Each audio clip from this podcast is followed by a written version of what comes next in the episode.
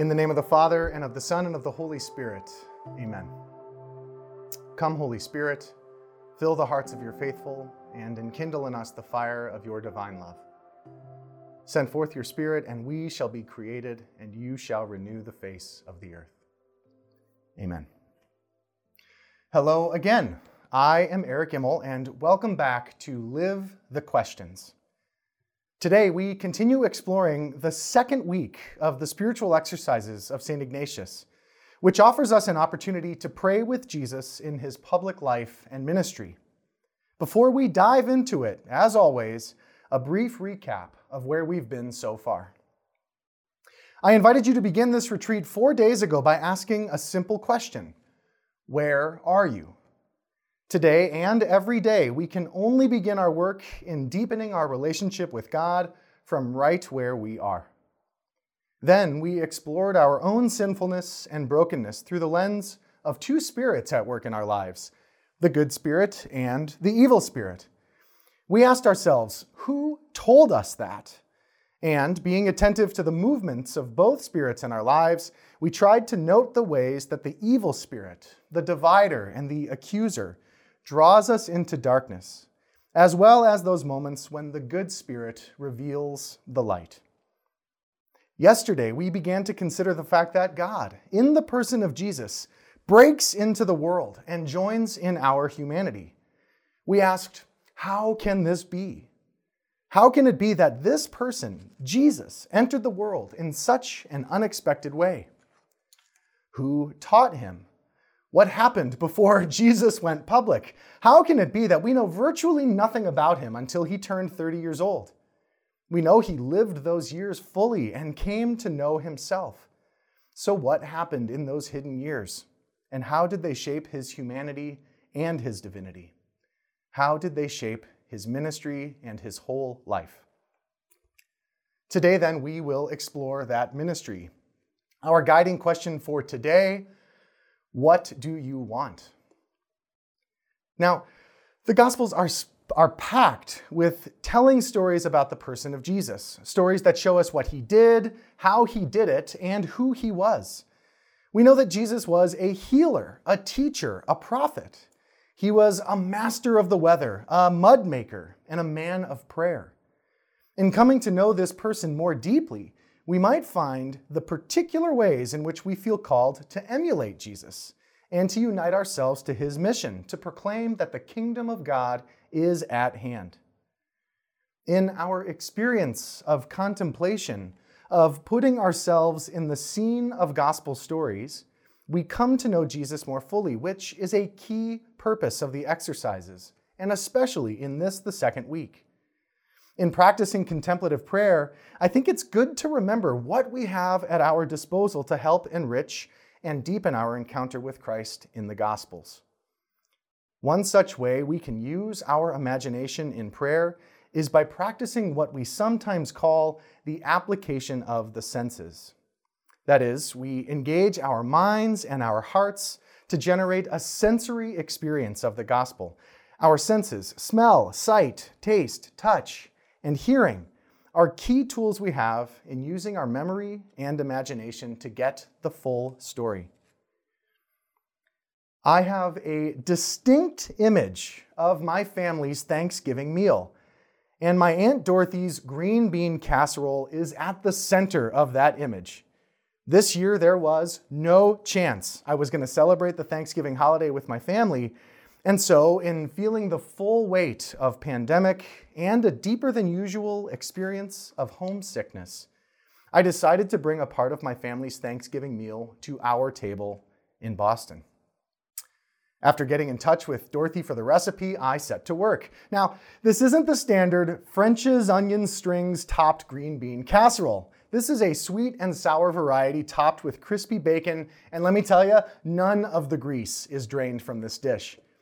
As I finished making the dish for the first time, every one of my senses was engaged. The look of the dish once prepared was a feast for my eyes, an image of home. The smell, mixed with everything else on Thanksgiving Day, drove a particular nostalgia, that feeling of sadness, which was deeply helpful in making me feel close to my family, in spite of the miles between us. The texture of this casserole in just a few bites not only jarred my memory, but drew recollections of past conversations with my family around the Thanksgiving table. And the taste, oh, the taste, it was as familiar to me as anything, uniting my worlds, shortening the distance between what was and what now is, what felt lost and what was right in front of me. My senses, each of them together, helped me remember things about myself that are important and that highlighted what truly matters. My senses, a source of input, helped me heal, reveal, and remind. When applied in my contemplative prayer, my senses can serve the same purpose as they did in preparing that dish from home. My senses give me the opportunity not only to draw my own experience into the Gospels, but they also paint a vivid picture of who Jesus might have been and how he operates. All this with the hope of modeling my life after his. What might this practice of prayer be like? Imagine it's a hot day, the sun high in the sky. There's a dusty, busy road lined with vendors selling any manner of produce and cooked meats. People are conducting business, neighbors crossing paths, and some folks down on their luck asking strangers passing by for whatever help they can offer. One such man, his name is Bartimaeus, is doing just that. Bartimaeus sits along the side of the road with his cloak in the dirt. Listening to the chatter around him, he learns that Jesus is walking the road with a group of followers. Bartimaeus has heard of this Jesus, and he's heard the stories about him. This man, Jesus, has the power to heal illnesses and afflictions. And so Bartimaeus, in that moment, takes stock of his life. He feels the ground beneath him, and he thinks, it doesn't have to be this way.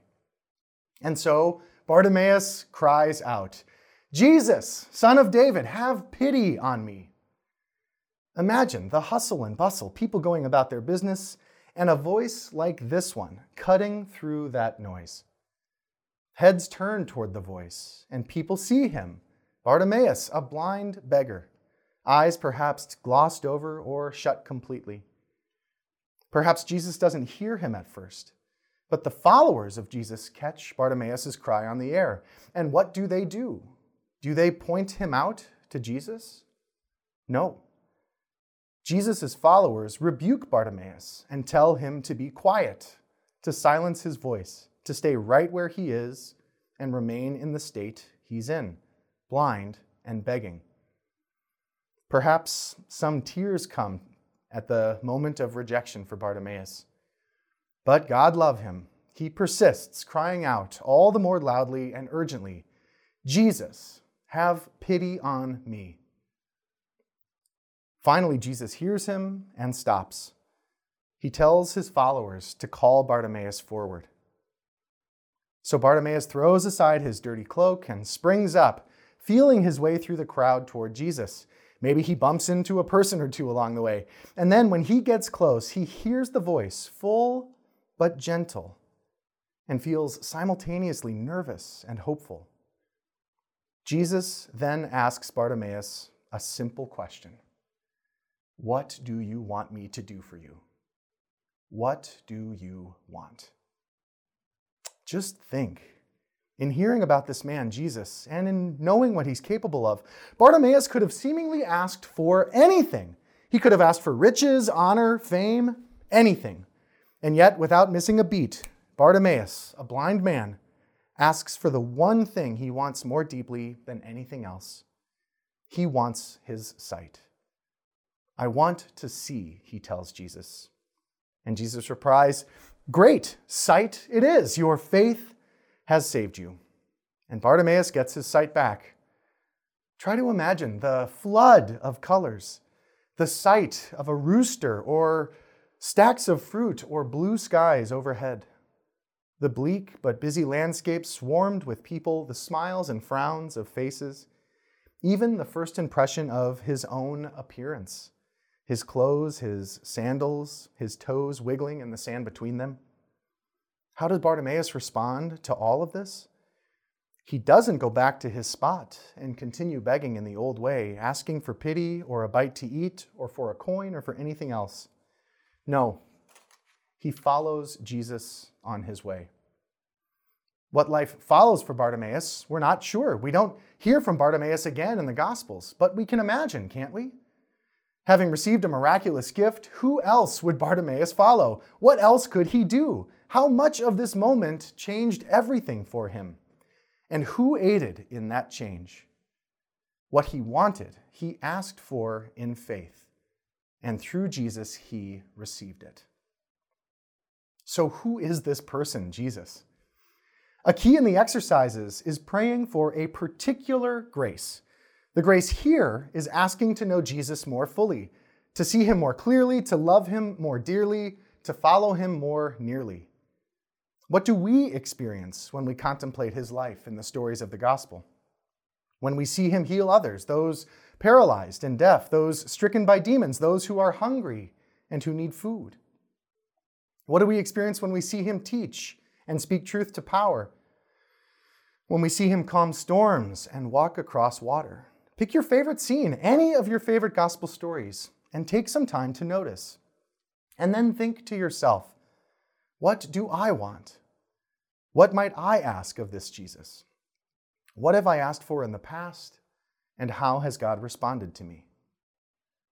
Let's not forget that at the core of it, many of us want the same things. We want to be seen and heard, to be loved, to be happy. Do we take the time to ask for those things?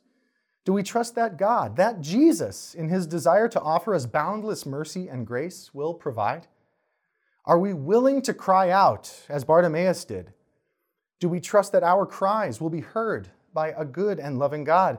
And more importantly, do we believe that we, like Bartimaeus, are worthy of God's loving response? For three years, I worked at a small college in downtown Chicago, and I had a great office complete with a full sized couch, and I lived with my door more or less always open. Classes at this college ended at 5:15 every afternoon, and it wasn't uncommon to get a number of students at my door when the school day was done. One evening in particular, with nothing special happening, an unusually large number of after-school visitors dropped by my door. I found myself welcoming people in and talking, listening, and laughing until nearly 8 p.m. When finally it felt like things had died down, I made a move to gather my things and head toward the train home. Just as I was about to leave, though, one last visitor came by. Do you have a minute? They asked. Now, the day had been long, but a minute indeed I had. So, my students sat down on the couch, me in my desk chair, and we started chatting. With minimal prompting from me, I was treated to about an hour of verbal processing. I learned about this student's childhood, about their regular movement between their grandmother's homes as a kid, about some of the chaos in their family life.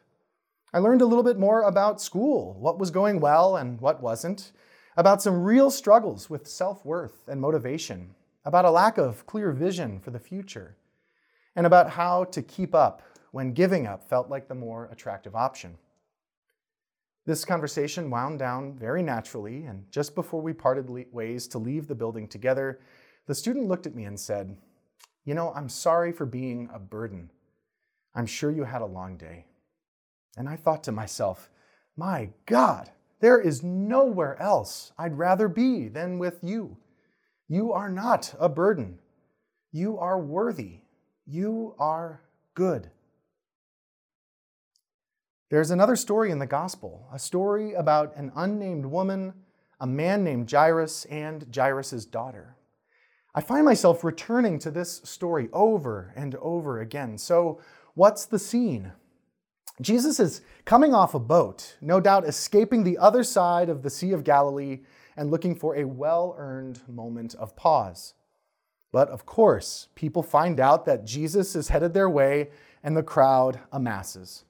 When the boat docks, there is a huge group, and they're all, all trying to get their hands on Jesus. Jairus shows up in this moment breathless and asks Jesus with great urgency to come with him. You see, Jairus' daughter, she is dying. And Jairus hopes that Jesus can somehow help. So Jesus starts making his way through the crowd. Imagine, if you can, the sight of a celebrity flanked by security, cameras flashing, people shouting all manner of things, questions, requests, and the like. Jesus may have been overwhelmed by the experience, and Jairus surely wants this crowd to part for a faster trip home. In the midst of all of this, we meet a woman who, for 12 years, has been afflicted with the burden of hemorrhages. Scripture tells us that she had suffered at the hands of many doctors, and I can imagine that she was desperate for anything that might help ease her pain and discomfort. She, like Bartimaeus, has heard of this guy Jesus and wonders whether he is her last hope. But she also feels afraid to approach him. Perhaps she doesn't want to be a burden to him or she thinks herself unworthy. But she also knows what she wants. And so she chooses her move. She sneaks up behind Jesus in the crowd. She reaches out and just touches the hem of his clothing. Instantly, she feels herself healing, made whole for the first time in 12 years. And elated, or perhaps shocked, she moves away from Jesus as quickly as she had approached him. But Jesus says out loud to the crowd, Who touched me? People say something back to him like, What do you mean, who touched you? There's like a million people here, and they are all reaching out to touch you. And Jesus says, Yes, but still, someone important touched me. Frozen in place, the woman knows that he is talking about her. And so, with great courage, she faces him admits what she did, perhaps even apologizes for burdening him. But his face, I imagine, breaks into a broad smile, and he says to her, as he said to Bartimaeus, Don't you worry. You know what you want, and I can help. Your faith has saved you. And she goes home feeling whole and complete and unburdened for the first time in 12 years. Now, let's not forget Jairus and his daughter in this story. Jairus knew what he wanted. He wanted to save his daughter's life. And in spite of the fact that in his mind he had lost his daughter, Jesus still goes with him and honors his request. Jesus also raises her back to life. What do you want? Do not be afraid to ask for it, for the Gospels show us that Jesus honors our requests. We are not a burden to Him. We are worthy. What do you want? How, in exploring the life of Jesus, do we come to know Him and in that relationship find the courage to ask? Remember, in contemplation, we come to know Jesus more fully. And in knowing Him, in talking with Him, observing how He engages others, we come to align ourselves more closely with His way of being. In the second week, then, on top of engaging gospel stories, the exercises offer us a way of considering what we want by inviting us to choose for ourselves who we want to follow. What we want and who we follow.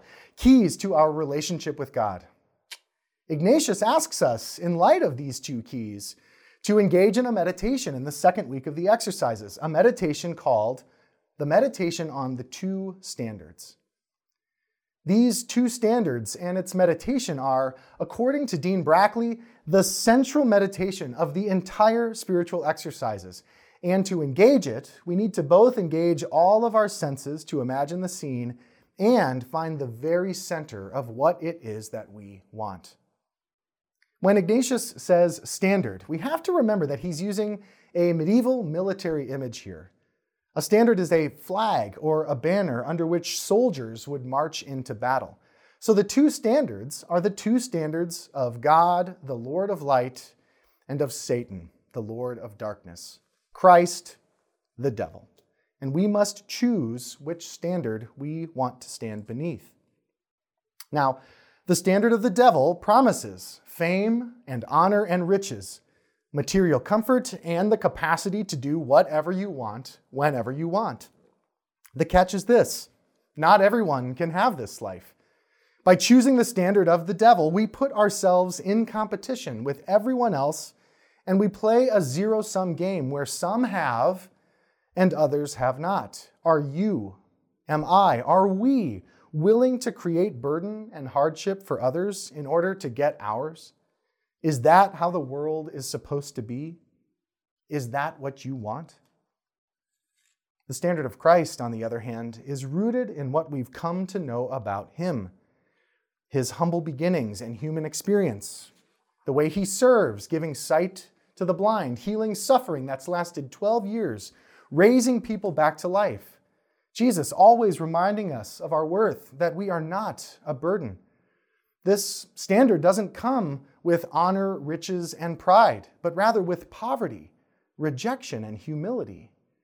Poverty not in the sense of having nothing, but in seeing how Jesus gives of himself and knowing that the world benefits from our generosity toward others.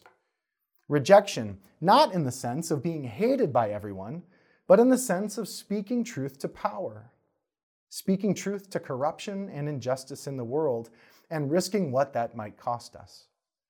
Humility, not in the sense that every action is proudly modest, but in the sense that with Jesus, it is never about me, but always about we. That what good we do is done in communion and for our purposes of being with God forever, not only for our own glorification and the affections of others. Does this sound more like what you want? Remember, we are at the tail end of Lent, 40 days in which we recall the 40 days that Jesus spent in the desert being tempted by the devil and the devil's standard. The devil promised Jesus during those 40 days riches, honor, and pride. And it must have been tough for Jesus, but he rejected those offers and that standard. He chose the opposite path. He chose light and love and community. This tension between the two standards is, again, according to Brackley, the issue of tension in our world still today. We see it in persistent structures of racism. We see it in questions about the legality of a person's presence in our communities. We see it in overconsumption and in underfunded schools and services. We see it in a world rife with dissonance about whether I can live for myself alone or whether I actually have a responsibility to something beyond myself. We also see this tension within ourselves. If you remember, I, I told you a story about a significant weight loss I experienced years ago. The truth is that I was marching under the wrong standard at that time. I loved my diet of buffalo chicken sandwiches and crinkle cut fries. I loved my big, lovable belly, but that love faded. I became exhausted with myself. I started not loving myself, not caring for myself, not seeing the way that my life, though isolated to a pattern of really challenging consumption, had an effect on other people. I lived for me and for no one else. But at one point, I asked myself, Eric, what do you really want? Certainly not this. I decided that it didn't have to be that way, and so I found a new standard. And it wasn't easy. The gym was foreign, and I felt shy, ashamed, and exhausted. I was choosing something daily that I didn't really like, that I wasn't comfortable with, and that left me wondering whether anyone or anything in my life would change along with me. All of that over the bliss and the blindness of what was for me an unhealthy and unexamined way of being. But this adjustment, this choice of a new standard, is totally worth it in the end. Choosing the standard of Christ may feel dissonant, but such is the work of awakening something new within us. It may take a long time to realize the fruits of choosing the standard of Christ, but as I've said sometimes, and as I've heard, if you want to get to it, you got to go through it. We might not know what to expect in choosing the standard of Jesus, in naming what we really want. It may feel utterly new and different, but with trust in the love of Jesus and with commitment to his way, I think that we will all be surprised and humbled by the fruits. I spent a summer in Northeast India a few years ago, and it seemed to me that lots of things were done in exactly the opposite way that I would have done them. For example, when American children are learning to feed themselves, it seems that the default is to abandon utensils and dig in with bare hands. This is where we get delightful photos of kids on their birthday sitting in a high chair covered with cake. Kids are likely admonished for not using utensils, which makes sense because I eat with forks and knives and spoons. That's how we eat, and we all had to learn that somehow. But in India, there was a beautiful way of eating that required no utensils. Using our hands alone, people would create these small balls of rice, meat, and vegetables and simply pop them into their mouths. It was beautiful. And I came to love this way of eating. And believe me, it took a little practice. When I felt discouraged, I would grab a spoon and go back to my old Immel shovel methodology. I remember distinctly one day at a parish meal following a Mass and watching a little girl, no more than three years old, using a spoon to eat her food. A parent came over, gently took the spoon from the child, and invited her to eat with her hand instead. Exactly the opposite of what I would have expected. Another quick example of the opposites of India. Once I had developed a heat rash on my arms due to my constant sweating. And so a Jesuit took me to the pharmacy for some medication. There was a crowd of people standing near the storefront, no discernible line at all. The Jesuit I was with simply put his finger in the air and pushed his way toward the front of the store. Someone behind the counter of the pharmacy saw him and waved him forward, and we bought some powder, and that was it. We left. What just happened? I asked him. And he replied to me, Brother, there are no lines in India. Dog eat dog at the drugstore the opposite of what I expected. With these two standards, the one promising riches, honor, and pride, and the other offering poverty, rejection, and humiliation, it's understandable that we'd choose the former sometimes. We do sometimes choose ourselves first. The standard of self preservation is a compelling one. But remember who offers the other way, whose standard promises salvation Deep down, we might find that that's really what we want the joy of serving others, of living selflessly, of being at peace with the world around us, of existing for something beyond ourselves, of helping to cultivate a world in which it is easy to do good. Naming to Jesus what we want, especially when we name it in the spirit of His way, His standard, leads to deeper communion with Him and with one another by discovering more about Jesus and what he stands for. The choice to follow him, no matter the cost, becomes increasingly and urgently clear. As we journey onward tomorrow in our retreat, we'll take some time to explore the cost of choosing the standard of Christ and where ultimately that choice might lead us. For now, for today, take some time for quiet. Pray with Bartimaeus Pray with Jairus and his daughter, and pray with the woman with hemorrhages. Those and some other good passages for contemplation are in the episode description. There's also a link to an article by John Munro that will help you pray the meditation on the two standards, if you so choose. As always, use whatever is helpful to you.